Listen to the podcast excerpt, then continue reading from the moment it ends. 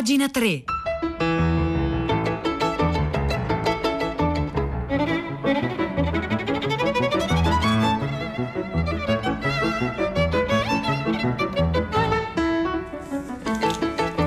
Le 9, 2 minuti e 33 secondi di mercoledì 9 giugno 2021. Buongiorno a tutti da Silvia Bencivelli, anche oggi al microfono di pagina 3. La cultura nei giornali, nel web e nelle riviste. Noi oggi abbiamo un, filo rosso che ci conduce nella puntata di questo, di questo mercoledì che comincia da un articolo che abbiamo trovato online, un articolo che forse farà arrabbiare qualcuno di voi, vediamo. L'articolo si intitola La natura non esiste e lo firma Christian Fuschetto, il giornale online è Scienza in rete. E Christian Fuschetto scrive così. La natura non esiste. Non esiste quel che ci passa per la testa ogni volta che la nominiamo. Pensiamo a madre terra, al buono dei suoi frutti, al bello della sua armonia. Non che sia matrigna la natura, semplicemente non è. Al naturale ai suoi immaginifici surrogati si ispirano mode, consumi, fortune di nutrizionisti e filosofie di vita, insomma tante cose belle, ma pure equivoci non più sopportabili. L'amore per la natura favorisce abitudini più sostenibili e contribuisce anche ad alzare il PIL, e tutto questo è sicuramente un bene. Ma quel che è insopportabile, prosegue Fuschetto, è la cattiva coscienza di cui si nutre questo amore la passione per la natura è oggi l'altra faccia di un viscerale odio per se stessi. E allora? C'è chi ha scritto che la natura è un'invenzione perché di nature ce ne sono tante quante sono le culture. Ci sono per esempio i cacciatori della taiga siberiana, i samoyedi o gli acuar che vivono al confine tra Cile e Ecuador, quelli che fino agli anni 70 non avevano mai avuto contatti con altri, segnatamente con noi. Civiltà che mai si azzarderebbero a concepire piante e animali come qualcosa d'altro, come un insieme diverso da quello degli umani. Per gli animisti, piante e animali non sono realtà separate e a sé stanti, ma sono viventi con cui è possibile contrarre persino forme di parentela. Lo spiega per esempio Philippe Descolat, che è uno dei tanti allievi di Claude Lévi-Strauss. L'ho letto anche Edoardo Camurri qualche settimana fa, qui a pagina 3, un libro che si chiama Oltre natura e cultura, che da poco è edito in Italia da Cortina e che eh, in, in effetti ha anche avuto qualche critica, soprattutto in ambiti di filosofia della scienza, perché, e questo lo aggiungiamo noi a margine, sottovaluta la portata del darwinismo e dei suoi frutti scientifici, appunto nel ripensamento del rapporto tra natura e cultura. Ma per tornare a quello che scrive Descola, darwinismo o meno, eh, Descola che è um, docente al Collège de France di antropologia della natura, eh, lui dice che eh, non esiste un'opposizione tra questi due regni, natura e cultura, e ci insinua il dubbio che la natura sia un'invenzione recente. L'idea di natura che ci siamo fatta, oggetto conoscibile e separato dall'umanità, sarebbe figlia del Seicento razionalista. Si dirà, questa è roba da antropologi, o assai peggio, da filosofi. E in larga parte è vero. Da Platone e Cartesio, da Tommaso d'Aquino a Marx, da Nietzsche a Lacan, intorno alla natura si è sempre giocato un micidiale conflitto di idee. Il fatto è che di queste magniloquenti ostilità, oggi, più terra-terra, rischia di rimanerci poco più che un'equivoca ombra. A darcene la misura, prosegue Fuschetto su questo sito che si chiama Scienze in Rete, sono le recenti polemiche sul corno letame, le vesciche di cervo e altre amenità dell'agricoltura biodinamica, giudicate dai senatori della Repubblica Italiana degne di poter essere finanziate da fondi europei, purché rispettose dei protocolli dell'agricoltura biologica. La questione è lunga, anche Fuschetto l'argomenta, ma io vi ricordo che c'è stata una puntata di Radio Trescenza dedicata al tema che è andata in onda il 24 maggio scorso al microfono di Marco Motta. Insomma, tutto bellissimo se non fosse che il messaggio che tiene in piedi la giostra è che il biologico è buono perché è naturale, come se ci fosse un'agricoltura naturale e una artefatta. Si esalta il biologico in ogni dove facendo finta di non sapere che il biologico autentico, rispettoso di madre terra, scritto maiuscolo, è un non senso. Nessun prodotto ortofrutticolo che troviamo nel banco del supermercato è mai esistito spontaneamente in natura e lo stesso vale anche per gli animali da allevamento. Questi viventi sono frutto di millenni di selezione attuata dall'uomo, non di selezione naturale. Selezione attuata da quando ha cominciato a insediarsi nella mezzaluna fertile, rinunciando al nomadismo. La natura che tanto ammiriamo è, cioè, un prodotto dell'uomo.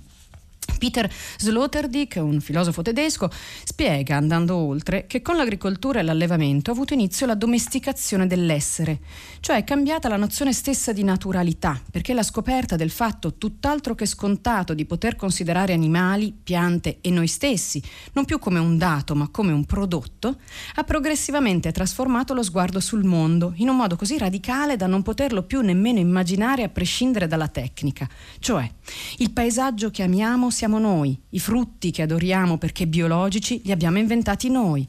A parte qualche bacca o frutto selvatico, tutto è stato manipolato e inventato dall'uomo. Dal Neolitico in poi, l'uomo non ha mai smesso di modificare il patrimonio genetico delle specie a lui più utili, tramite le selezioni e ultimamente tramite la tecnologia. E allora, per esempio, Cristian Fuschetto cita Roberto De Fez, che dirige il laboratorio di biotecnologie microbiche all'Istituto di Bioscienze e Biorisorse del CNR di Napoli. Lui dice: Le piante che mangiamo sono l'opposto di quello che avrebbe selezionato l'evoluzione naturale. Sono piante selezionate dal predatore di cui mangiamo i figli. Cioè è come se avessimo selezionato dei topi perché saltino in bocca ai gatti. Niente di più innaturale e opposto alla selezione della specie. Sono cose ovvie e appaiono come bizzarre, prosegue Fuschetto, anche perché eh, un ruolo non banale nella formazione di un immaginario così scandalosamente naif lo hanno giocato anche decenni di marketing delle idee, marketing propugnato anche da associazioni di cui lui fa il nome che eh, per parlare male del capitalismo selvaggio, e va pure bene, eh, lo fa eh, argomentando in sostegno di una natura che non esiste, di una bontà il più delle volte immaginaria, perché per fortuna nessuno nessuno può ricordare quanto il cibo di una volta fosse pessimo, le verdure amare, la carne maleodorante, il latte acido.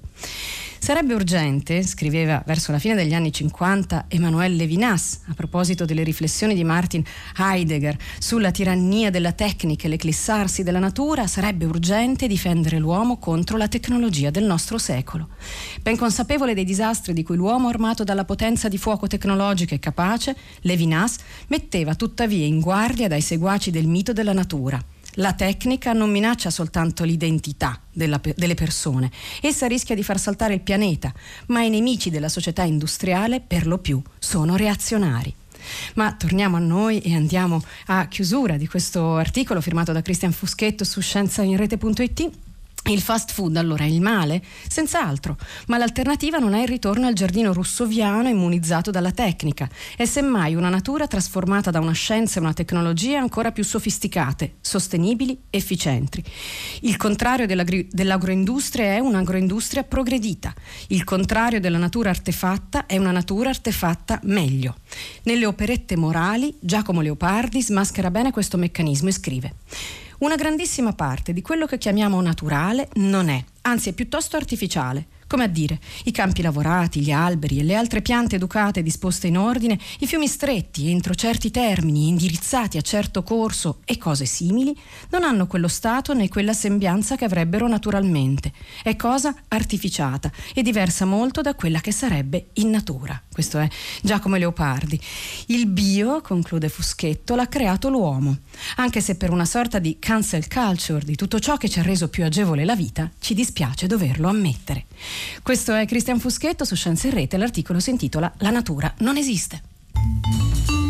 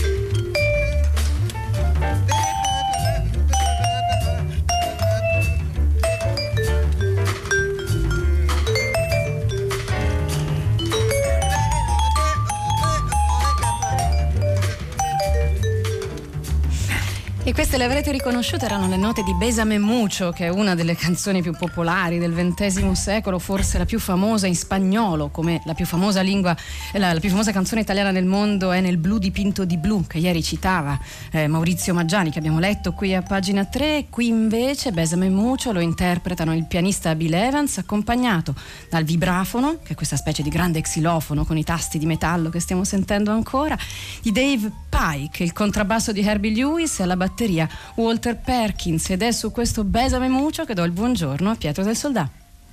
Che meraviglia, buongiorno Silvia, a te, le ascoltatrici e gli ascoltatori di pagina 3.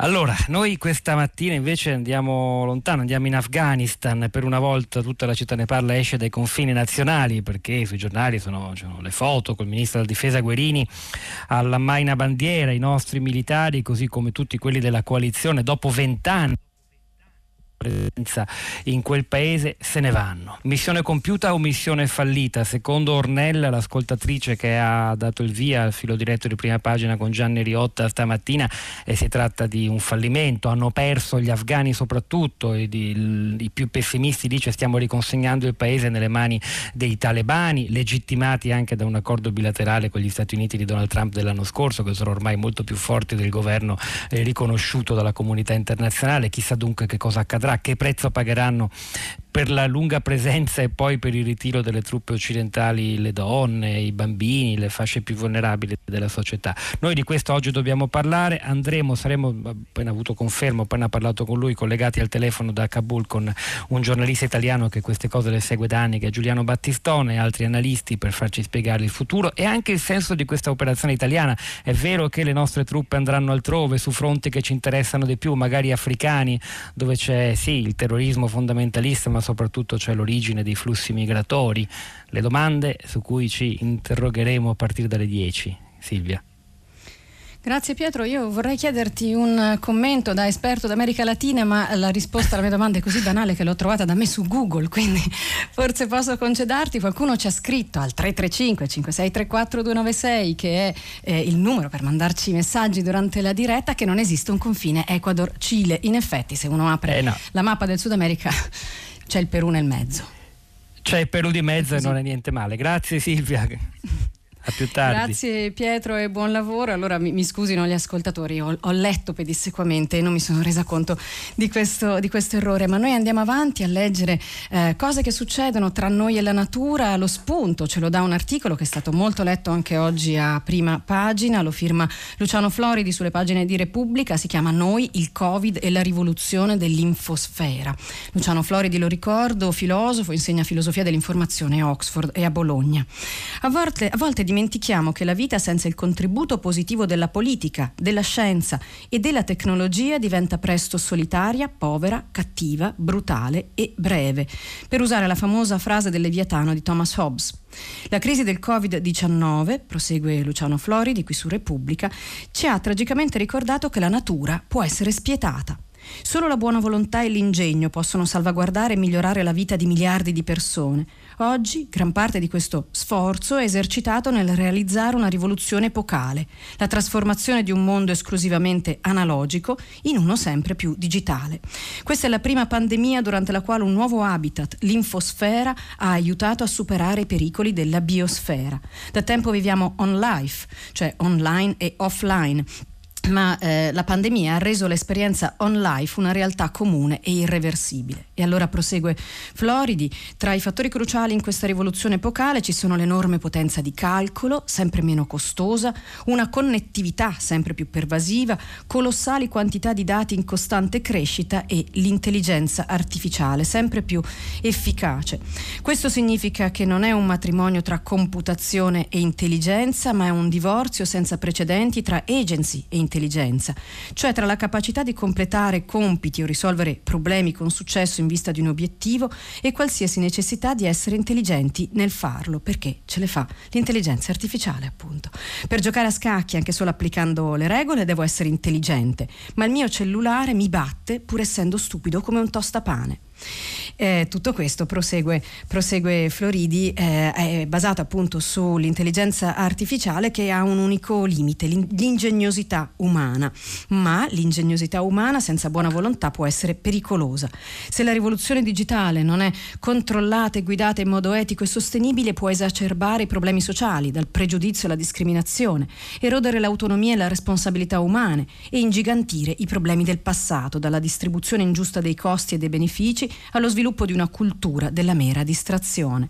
Cioè la stessa intelligenza artificiale rischia di trasformarsi dall'essere parte della soluzione a essere parte del problema, tema di cui abbiamo parlato tante volte qui a pagina 3, ma anche a Radio Trescenza, in tanti programmi della nostra rete, anche perché sono eh, uscite delle normative internazionali in sede europea. E allora, prosegue Floridi, precedenti rivoluzioni nella creazione di ricchezza, come quella agricola e industriale, hanno portato a trasformazioni macroscopiche nelle nostre strutture ambientali, sociali e politiche, ma spesso senza lungimiranza e con profonde implicazioni concettuali ed etiche. La rivoluzione digitale non è meno profonda e in considerazione di questo importante cambiamento storico il compito è quello di formulare un quadro etico e politico che possa trattare l'infosfera come il nostro nuovo ambiente e la filosofia come design concettuale può contribuire a tale aggiornamento di prospettiva. Insomma, eh, legislazione, etica, dibattito, perché il nostro nuovo ambiente non è più solo quello che in un qualche modo ogni tanto definiamo naturale senza sapere nemmeno cosa stiamo dicendo, ma è anche questo del virtuale. Dopo le quattro rivoluzioni comportate da Copernico, Darwin, Freud e Turing, non siamo più al centro dell'universo, del regno animale, della sfera mentale e dell'infosfera. Con una metafora digitale e contemporanea siamo un bellissimo glitch, un glitch nel grande software dell'universo, non la app di maggior successo un glitch che dovrà essere sempre più responsabile nei confronti della storia che scrive e della natura di cui deve prendersi cura. Scrive Luciano Floridi, un glitch è un, un piccolo balzetto causato da un errore improvviso, come quando la puntina del giradischi saltava per un granellino di polvere. Questo pezzo lo trovate su Repubblica, lo firma Luciano Floridi e si intitola Noi, il Covid e la rivoluzione dell'infosfera.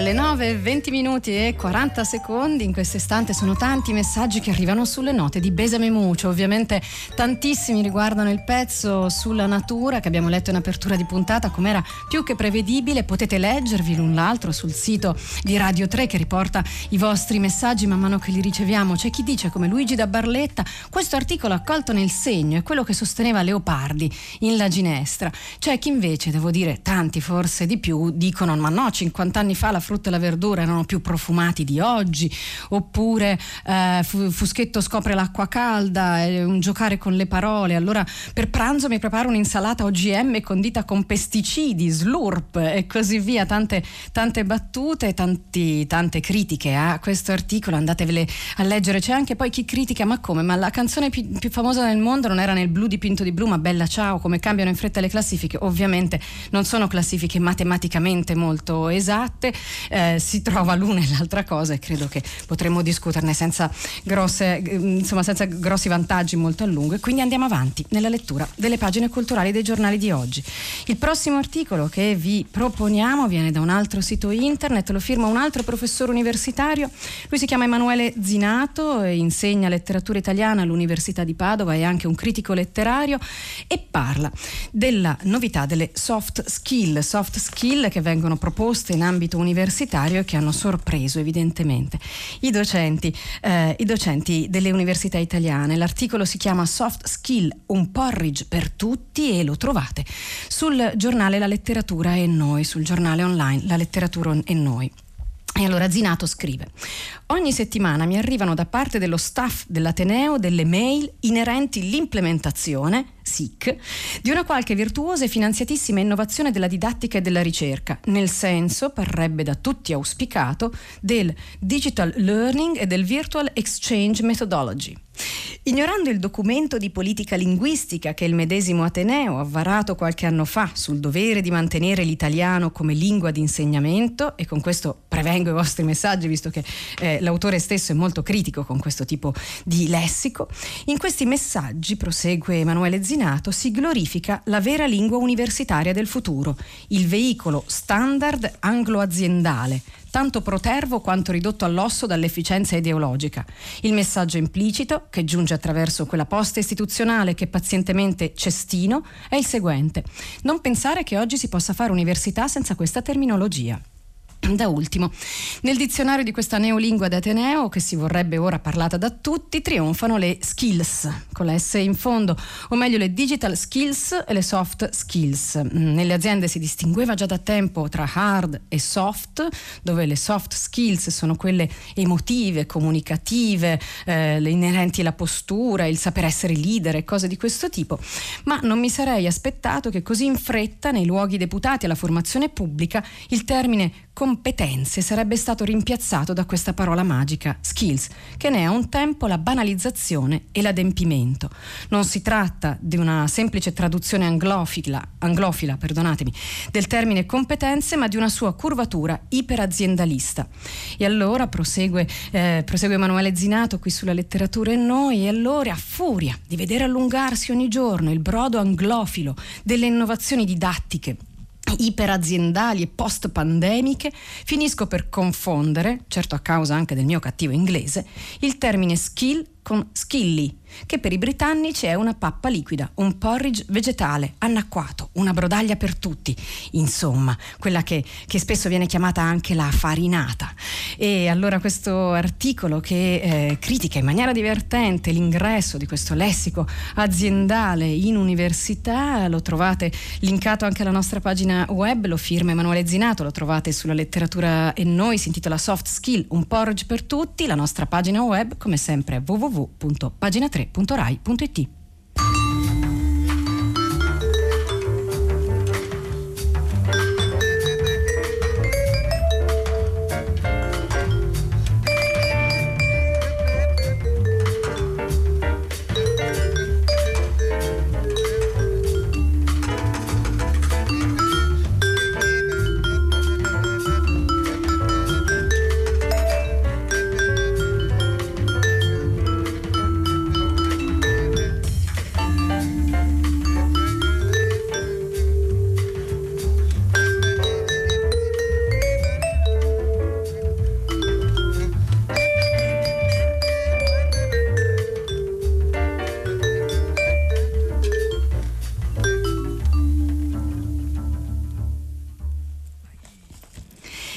9.25 minuti e 55 secondi in questo istante erano le ultime note di Besame Mucho, interpretato qui nel 1962 dal pianista Bill Evans col vibrafono di Dave Peak, il contrabbasso di Herbie Lewis e la batteria di Walter Perkins. Sono queste le note con cui do anche il buongiorno ad Arturo Stalteri che si sta preparando a prendere il microfono per venire in diretta, in onda, subito dopo di noi. Ma c'è un ultimo articolo che vi vogliamo proporre dai giornali culturali online, non c'entra molto con quello che abbiamo letto e discusso fino ad adesso. Il giornale online si chiama Joy Mag, è un giornale di cultura ebraica. L'articolo lo firma Nicole Sonnino e parla degli ultimi ebrei di Iraq. L'articolo si intitola Gli unici quattro ebrei dell'Iraq, potremmo discutere sul plurale della parola unico, ma eh, si parla di fatto della, dell'epilogo della storia della comunità diasporica più antica del mondo, la comunità ebraica dell'Iraq. Infatti una comunità che nasce nel 586 avanti era volgare, che sarebbe eh, il modo più politicamente corretto per dire avanti Cristo, che come diciamo la maggior parte di noi facendo riferimento a una particolare religione, insomma la comunità ebraica dell'Iraq nasce nel 586 avanti era volgare e muore in questi anni. Eh, il quarto membro della comunità rimasto in vita, oggi ne rimangono altri tre, è deceduto qualche giorno fa, lui era un chirurgo ortopedico dell'ospedale di Baghdad, l'ospedale ne ha dato notizia sui suoi social, è morto a 62 anni improvvisamente per un ictus. Si chiamava Dafer Fouad Eliao.